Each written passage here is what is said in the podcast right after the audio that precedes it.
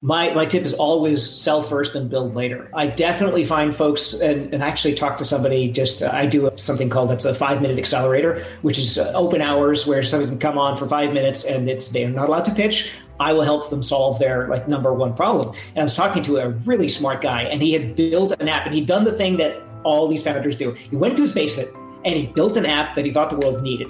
And they said, What should I do next? I was like, well, First of all, you shouldn't have built the app you should first ask people what they need and then go through that. And you talk a lot about MVP, but but why is there an MVP? It's because it needs to be. You don't want to go too far without knowing what it is. But I think it even starts before that. People put their hands to keyboard too early in the process. I would, in fact, say can you practice selling something that doesn't even exist, complete and utter vaporware, and see what happens? Yeah. Right. And sell it not to somebody, sell it to someone you don't know. Exactly. If you can get in that, and that's the hardest thing to do, but if you can do that, then you're definitely going to succeed down the road. Hello, dreamers and action takers. Welcome to another episode of the Want Money, Got Money podcast. I'm your host, Sam Kamani, and today I'm interviewing Raj Jha. Now, Raj is an veteran Silicon Valley investor. He has been through the dot com boom and burst and he is still there as an avid investor and advisor to multiple successful startups.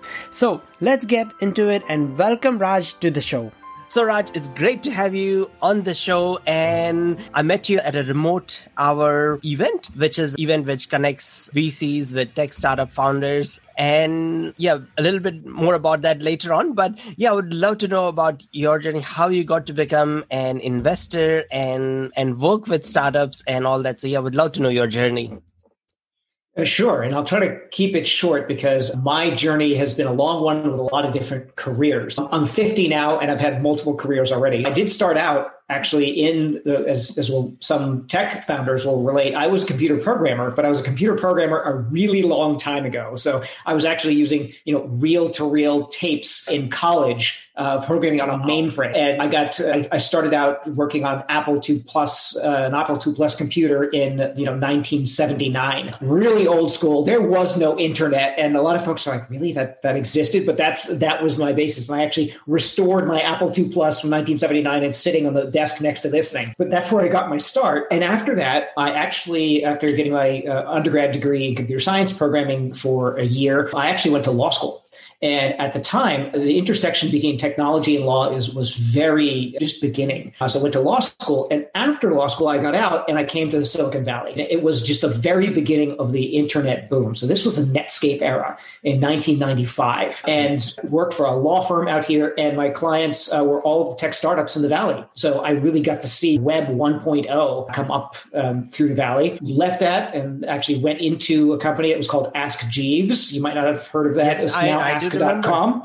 I do remember because I came, I did the same thing, started with computer programming in the late, now this is in late 90s. So internet existed. The, the early versions yeah. of internet ex- existed. Exactly. I was on ICQ and MSN Messenger and all the forums and all those sort of things, which is now the social media as people know it as Reddit and WhatsApp. Exactly. And Facebook Messenger. So yes. So you know that. And, and I was at Ask Jeeves, which at the time, this is, if you can, most people will not remember this this world who might be listening to this, but this was before like Google was everything. There yes. were about 10 search engines vying Lycos, for things. And Alta Vista, uh, all those. Yeah, yeah, exactly. Alta Vista. This was that era where Yahoo was at the top of, but it wasn't yeah. a search engine; it was a directory. Uh, and so, anyway, I, I went there. I helped take them, them public. The portals. the exactly portals. the portals. Yeah, yeah. yep. So I, I, I went there. I helped take them public, and it was on that early team there, and that was a really great time to be a part of. It really felt like you were a part of something on the tech scene, and that was fantastic. So I did that. I worked after that. I did a, a small startup uh, that was uh, multinational. I did that for a little while. That one, uh, like many startups do, and we can talk about this. They that one blew up. It did not go anywhere. It got thrown into bankruptcy, and afterwards I was like, you know what? I've gone to law school. I can't have a boss. So I started my own law firm and eventually merged uh, with another partner. And we started representing the companies in Silicon Valley. So our clients were uh, Facebook and Yahoo, Electronic Arts, Polycom, TiVo. So those were our clients. And I became the internet advertising guy. So in, in again, this was relatively early years still And there weren't a lot of attorneys who also had this interest. So really, that was my thing. And I grew that law firm, decided I didn't want to be making other people's money. So I went off to do something else. I was uh, did a year doing a turnaround of the company credit.com, which is the, the world's uh, largest provider of credit information. I was their chief operating officer. And then after that, and so we're getting into career number 20 at this point. I'm probably boring all the listeners. But after that, I did uh, start a marketing agency, um, which I uh, ran for about six and a half, seven years. I uh, recently sold that. And now I'm advising and investing companies. So as you can see, everything from being on the legal side to the operations side, side and really always with an underpinning of kind of marketing and demand generation. That's been my my thesis, I guess, if you look at it from afar. That's fantastic. So many questions about especially about the demand generation and marketing. Yep a lot of successful people I know, they know all how to sell, whether it's selling their vision, their idea, their concept, doesn't always have to be product. What is the first thing you sold? what's the first thing that I sold? Like when I was a kid, maybe even, could right? Be, could be anytime, anything. I had yeah, well, idea of going to bed to my kids every night. exactly. I actually, yeah, that's the right. You're always selling something. Yeah. If you go way back, I even I sold computer services as a kid. So when this was the early '80s, so I served computer services because people were starting to get these home computers and they didn't know how to do anything with it. And, and here I am, this this young kid, 11 years old or so, and our neighbors got a what must be a TRS 80 or something like that. Oh, no, it was a TRS 80. This that, is like, okay. oh yeah, this is way. You don't know how old I am. Uh, and they got that. So I go down the street and try to help them set up their computer and they're confused. And I actually found these little business cards that I made up that I hand wrote, these little business cards, which says computer consultant on it from, it must be 1981, 1982. I, I think I was selling then, but really, I think you're right. Selling is, it's a key thing. It's some people view it as icky right? Oh, I don't want to be the salesman. And I certainly dealt with that uh, coming in the professional worlds, like attorneys, they hate to sell. Selling is dirty. And product people and developers, it's, I just want to build the shiny, perfect thing. But the selling, oh, now what? And I'm sure you've heard this theme again and again that, that, that you make something and then all of a sudden they don't know what to do when it comes to actually demand generation. Mm-hmm. But I would say that you, you do need something to sell, but the selling skill or having someone in your corner who can coach you through that is a, is the essence of what's going to make your product successful or not successful. Yep. Oh, 100%. Any tips for any new founders on demand generation, selling, acquiring users, customers? My, my tip is always sell first and build later. I definitely find folks and, and actually talk to somebody just, uh, I do something called that's a five minute accelerator, which is uh, open hours where somebody can come on for five minutes and it's, they're not allowed to pitch. I will help them solve their like number one problem. And I was talking to a really smart guy and he had built an app and he'd done the thing that all these founders do. He went into his basement and he built an app that he thought the world needed. And they said, What should I do next? I was like, well, First of all, you shouldn't have built the app. You should first ask people what they need and then go through that. And you talk a lot about MVP, and I even see, I think you're wearing a shirt that says MVP on it. Ah, okay, perfect. Yeah. But, but, but why is there an MVP? It's because it needs to be, you don't want to go too far without knowing what it is. But I think it even starts before that. People put their hands to keyboard too early in the process. I would, in fact, say, can you practice selling something that doesn't even exist, complete and utter vaporware, and see what happens? Yeah. Right. And sell it not to somebody, sell it to someone you don't know. Exactly. If you can get in that, and that's the hardest thing to do. But if you can do that, then you're definitely going to succeed down the road. Yeah. So I wrote this book, 30 Days, ah, and it was yeah. all about building an MVP. But the next book I, am writing, it is about mm-hmm don't build an MVP. That is my now new thesis. Don't build an MVP, build a community first. Because if you have a community mm-hmm. of 10,000, 1,000, 500, doesn't matter, 1 million, you can sell them whatever they need instead of um, trying to convince them they should buy what you have made. That's right. I think you're 100% right. You need an audience and building an audience, right? And then you actually need the MVI, which is the minimum viable idea Yes. And then you got to pitch it. And then you get the product comes when you're finding a solution to a problem. So yeah, exactly. 100%. This whole minimum viable product, even I think you're right. That's too far down the line. Yeah. Uh, I, I have the new thing called minimum viable community. Build a community first. Doesn't matter. That's fine. 40 people you don't yeah. know who have a need.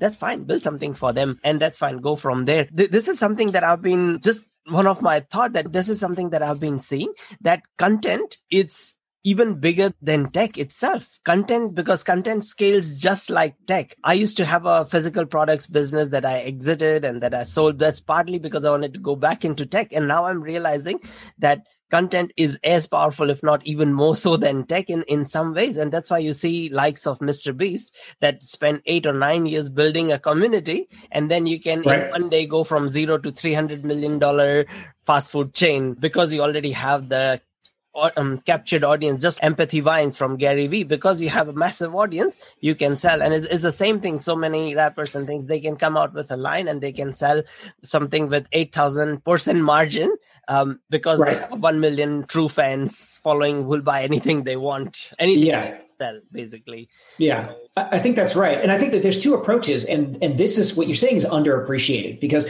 the, so many folks are looking at a distorted view of reality and they say they see facebook and they see amazon and they maybe even apple fits into this category and they look at these huge companies and said look at that they started in a garage and now they're huge and they think in their heads that they're trying to make the next big thing but yes. most successes are not the next big thing. The, the, field is littered and it's like one in a bazillion that exactly. you're going to be that next big thing. Yes. But if you look at the, how other folks are coming and then building audience and then yeah. finding that match, the success rate is way higher. And are you going to be the next Facebook? Hmm, probably no. But I bet you you probably also don't want to do what it takes to get through that and you'll probably flame out trying to do so. If you really just ignore what you on techcrunch ignore in the media uh, about success for founders because they're only reporting the sexy stories. They're not reporting the flameouts and the people who have like insomnia and bouts of depression and all the stuff that's going on that goes along with a startup. They're just not reporting that. So you get this it's just like social media in, in a way. You see everyone's yeah. perfect life and you don't see the hard stuff and there's a lot of hard stuff. So why not stack the odds in your favor and not try to you know be the next big thing. Try to be something that's successful. Absolutely. And something that people use and love. Yeah. So yeah if you had to start all over again what would you do? What field that's, would you go in? How would you start Uh, you know what? Actually, it's a timely question because my newest, what I'm doing now, being an advisor and investing companies, that is a new thing. I exited the company about two years ago, and it is a new role for me. I had to ask myself exactly this question and trying to iterate on this, like minimum viable idea. What do I want to do with this? And it comes back to looking at what I think my strengths are. And I can think on my feet and I'm really good at demand generation and the, the, concepts behind that. And I, I understand the startup and lower middle market industries. I'm not a Fortune 500 guy. I'm not. It's just not who I am. So I look at those strengths. And if I were to do it again, I'd do what I'm doing now, which is really, I am building community. I'm building an audience. And I'm just essentially giving as much information as I can, as much help as I can with honestly no expectation of return because deals will come from that. And if I'm looking to advise, if I'm looking to invest, there's no there's nothing to keep hold uh, hold close to my vest and say no, this information is proprietary. All the information's out there on the internet. Everything's on YouTube. It's a matter of having a, a, connection with a product and a team that you like and a mission that you believe in there and that you think can be financially successful and fitting your own personal model of investment or advisory. So I, honestly, I do exactly what I'm doing now. Oh, that's fantastic. That's always great to hear. So what sort of companies do you invest in? Yeah. So that's so that's that. This may or may not to be completely blunt uh, line up with all of the audience, right? Because I, I typically don't work with the minimum viable product stage of things. I really want to see market contact first and see there has to be sales. There just have to be because and and this is not saying that I don't like companies that haven't gotten to that point or anything like that, but there's a process by which getting your product to market and going through that so many founders just stop and don't know what to do. And then they they come you know saying if i just had a million dollars this problem would solve. Well not really. The problem that you have to solve is understanding enough to be a good ceo who can shepherd a company through the next phase of actually getting that. So if someone comes to me and there is there are sales there is a plan then we can talk. And so i think that it's a slightly large, uh, later stage but also I, I don't i'm not just only tech so I'll yeah. go for a non tech business. It doesn't matter. It's really about do they have they proven themselves at least somewhat in the market and are they stuck in the demand generation phase because that's where i can really add value and are they looking for institutional capital like the traditional vc route that's not me uh, yeah. or, or are they looking for more of uh, someone who's more an advisor slash investor that's more me because you know I don't have a five hundred million dollar fund to, to do this, yeah. but I do have a ton of connections. I do have a ton of experience, and I can invest capital and I can fund your marketing campaigns, your demand generation. So yeah. if if someone's looking very practically to hold on to more equity for themselves and want something more collaborative, that's what I, I do. Yeah, that is super cool i have few questions so is it any particular geographies that look in uh, that you look in or is it anywhere in the world it's anywhere in the world, but I would say I have to understand the market. So if it is a company in Indonesia, for instance, I would certainly talk to them. I'd certainly look at it, but could I really be helpful? I'm mm. frankly the best in American English and understanding the market here. So while I would consider it, it, it would depend. And it would yeah. depend on whether I could actually add value because I'm not just going to invest in things or, or work with companies where I really wouldn't be able to move the needle. Yep or any big country is so complex. Indonesia has similar population to us and when one of the thing that i've seen the mistakes people make is when they go into that country the only two places they know is jakarta and bali. And every overseas company goes there and it's a bloodbath. They are all trying to cannibalize each other. And the rest of the out of the 320 million the 300 million people are unserved and there are no competitors. It's completely blue ocean sort of a thing it's yep. completely up for taking for anyone and, and exactly it's yeah and and it's just that you need local knowledge local partners in any big market. Any particular um, industries that you focus in some people are into i don't know aeronautics space biotech any niches that you're into or? Not particularly so. I don't go into most things that are heavy, heavily regulated. That's one area where i've had i've had enough time in my career as a lawyer having to deal with regulations and, and things like that that i'm not really and i'm not a biotech type of person. I think when i'm looking at it it's where can i add value value in terms of marketing that can grow quickly.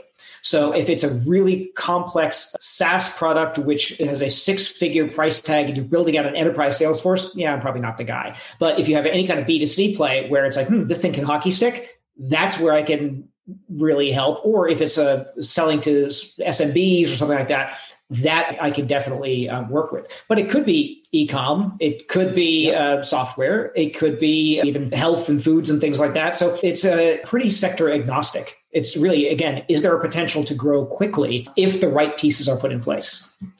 Yeah, that's super great to to hear and understand your sort of methodology of finding deals and and what yeah what you do. My next question is there a book that you are reading right now? The book that i'm reading right now it's actually in front of me here uh, rational choice in an uncertain world. You've probably never heard of it. It's it's about the psychology of decision making and i'm as a marketing nerd as a lead generation nerd i'm always interested in the psychology of buying and and that includes not just buying products but whether someone is buying into you as an investor buying into your acquirer all of those things go into the psychology bucket. So I'm fascinated by that and, and just how do you make good decisions about that and what's your brain trying to trick you into doing versus what you should be doing. That is very interesting. Uh, talking about that, what are the most common mistakes entrepreneurs making when they're fundraising? When they're fundraising, I, I, think most of them try to fundraise too early. And I'm like the, the weird, I mean, I'm the weird investor type who tells most folks you probably shouldn't take money because it, they're looking at the raising of the money as a badge. Because again, they're looking at, we talked about this earlier, right? They, are looking at tech TechCrunch, they're looking at something else and such and such raised $20 million to this. And they see the, the money raise as the achievement, but it's not all the money raised, uh, now you got a bucket of money. It's just a start. And very often they're using it as an excuse to delay tightening their belt a little bit and yeah. doing a little more with a little less. And they'd end up owning a bigger, much bigger chunk of their company if they didn't do that too soon. So I, I would say big mistake is raising too soon instead of figuring out how to generate customers before doing that. All right. Yeah. So many people say, I've got this product. All I need is the money and everything else will just happen. I was like, actually, it's not like that. The hard stuff has just begun, which is figuring out yeah. who's going to buy it and how are they going to buy it. And guess what? If you don't figure that out first and someone actually has to pay for it, you're going to get yourself diluted like crazy. Yeah. Oh, absolutely. 100% agree. I what I feel is that if you are really driven, if you are really passionate about what you are building, you will keep building regardless of you have money or not you'll do it on the part time you'll keep building it and and i right. think when when you do that when people see that sort of a passion that you are really on a mission to do this to to solve mm-hmm. this problem at regardless of the cost then I think yep. things fall are more likely to fall in place. There's of course no guarantees for anything, but yeah, that's what I, I feel anyway. I have a couple more questions, and that is, do you follow any anyone on like whether it's YouTube or podcasts or there's thousands of platforms in, in the startup space? Who do you look up to or who do you follow? For content? Uh, you know, you know, I think I've cha- I've changed my philosophy on this because I used to be an avid podcast consumer, and I would listen to podcasts to to my to the office on the way back. I'd be downloading audiobooks. I'd be trying to like stuff my brain full of things. and what I realized over the last about year or so is that it's actually nicer to have a walk without earbuds in your yes. ear.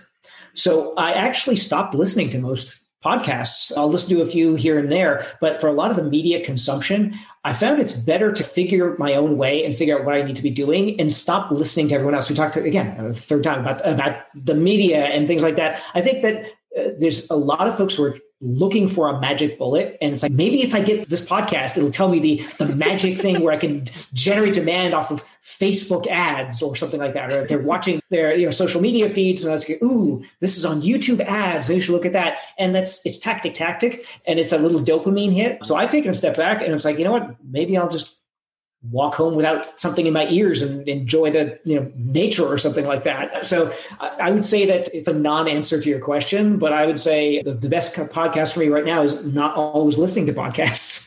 Yeah it's peace of mind and listening to your own thoughts and thinking uh, yeah, yeah, which is rare now. Yeah, which is very rare. But yeah, I have seen that. Yeah, like a lot of successful peoples, they dedicate time for thinking and being with them, themselves. So to give that opportunity for the original thoughts to come out. But exactly, that's very cool. The third thing is that you talked about that you do give out this sort of a five minute free consultation time. What platform do you do that? How do people reach reach out to you and all that?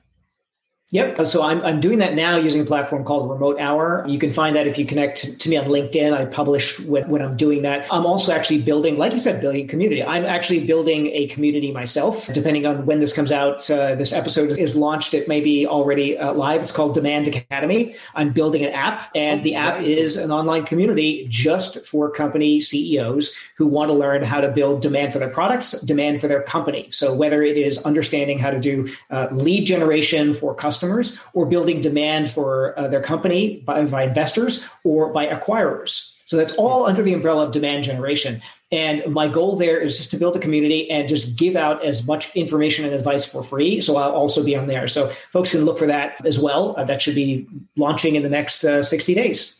Fantastic. I will put links to all these underneath wherever this goes on whichever social platform it goes out. It will be a couple of months before it comes out. I've recorded so many. Good. T- timing could be perfect. oh, that's great. That's that's fantastic. Yeah. It's uh, Demand Academy and yeah. Yep. Yeah. So you can find that either on my LinkedIn or, or you can search on my website, which is my name, rajjha.com, which is the hardest, it's the shortest and hardest name to spell ever. So it's R A J H A.com. So yeah, yeah. No, because I'm originally from India. Last 20 years I've been out of India, but I'm very familiar with that sort of name. So it, it was easy. Yeah, it is a, it's I, easy for you, but for no one else, it's like, wait a minute, the vowels at the end? that's, that's, good. This is a question that I ask um, everyone, and maybe you have um, talked about it already. But is there a ask? Is there something you're looking for? Are you looking for team members, investors, users for your platform, app, anything? Uh, yeah, a- anyone. If, if you are a founder, if you're a CEO of any sort of company, and you are just looking for a way to you know increase demand for your products, etc., I would say my ask is if you're interested in getting help with that, then find me, follow social, um, consider my platform The idea that I have is to give out as much information for free and build a community of people who help each other to do the same. So, um, really, I'm out there trying to just give out more information and help you. So, I've got no ask other than a follow me if you want to learn more kind of thing. That's fantastic. I will definitely do that. Yeah. So I think that's about um, all the questions I, I had for you. But thank Great. you so much. Thank you so much for your time. Thank you for coming on the show and sharing all your valuable advice, especially the one thing that I really enjoyed and I, I liked and I took notes about. And that is for startup founders that sell first, build second, or build later. Yeah. build, build a community first, have the audience, and then it, solve a problem. Ex- exactly in lines with your thesis, Sam. So I think you and I are on the same page about that. Thank you. Thank you so much. And best of luck for your your new Demand Academy and Demand Generation Academy. Excellent. Thanks, Sam. Thank you. Thank you so much for listening to this episode of Want Money, Got Money with Sam Kamani. Hope you enjoyed the show and got some valuable insights that would help you in your startup or your business. If you haven't already, please subscribe and rate this show on your favorite platform. It would be extremely helpful and I just cannot tell you how much I would appreciate that.